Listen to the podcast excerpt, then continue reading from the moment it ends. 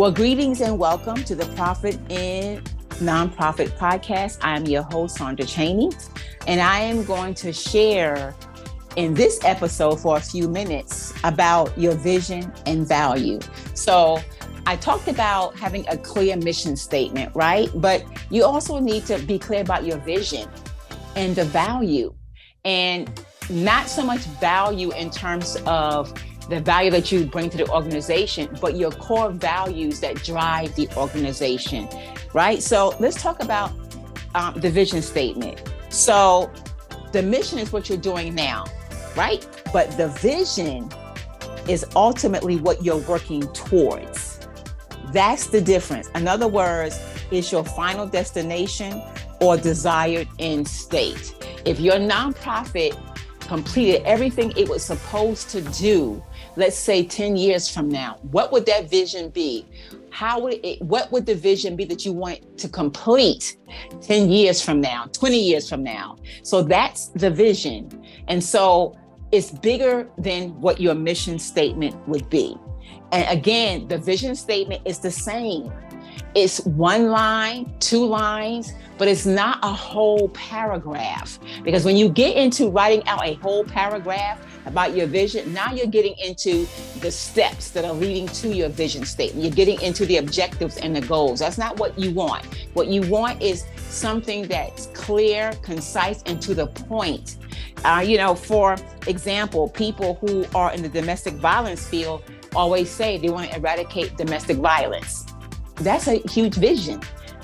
And I'm not saying they can't do it, but that's a vision for an appointed time. And so that's what you want to look at. So you want to make sure it's clear, again, that a fifth grader can understand it.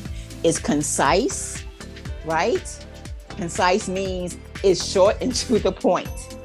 But then I want you to remember this as you are crafting your vision statement. Here are three questions that you need to think about when you're writing out your vision. What does success look like for your organization? What does it look like when you get there 10, 15, 20 years, right? How will the world be different if you succeed with your mission and your vision? What would it look like? And what makes your organization unique from somebody else? Because there are many, homeless shelters. There are many organizations that want to mentor youth, right? What makes you, your organization, unique? Those are questions that you need to think about as you're thinking about your vision. And what is it going to look like 10, 20, 30 years from now? If the nonprofit outlasts you, right? What does that look like for the future generation? So those are questions that you need to be asking yourself. What would the world look like if this problem was solved? If you were completely successful, what would this look like for you, and what's the benefit to your community? So these are some questions that you need to take some time. It's not something that you're going to get overnight, but you need to sit down and think about it. And if you already have a nonprofit and you're going, well, I didn't think about it that way, it's okay to take some time to rethink. It's okay to sit down and revisit your vision, because maybe when you started out, it was one thing, but now you want it to be something else, right? So your value statements are things like authenticity, strength, honesty, integrity. Those are what I'm talking about in terms of core values, correct? Not only does it need to align with your mission, but it should align with your vision. So here are the questions for your value statement. What are the key values that guide your organization? Because that's how you're going to hire people. That's how you're going to bring in volunteers. That's how you're going to bring on the board if you don't have board members yet, or you're looking to get new board members. How will you define and implement the values in your organization? And lastly, do they inspire pride and courage and bring out the best in those who want to work with you? So when you're thinking about your value statement, think about, what are your core values? What drives you? How do you live your life? Because you're creating this organization, or you've created this organization.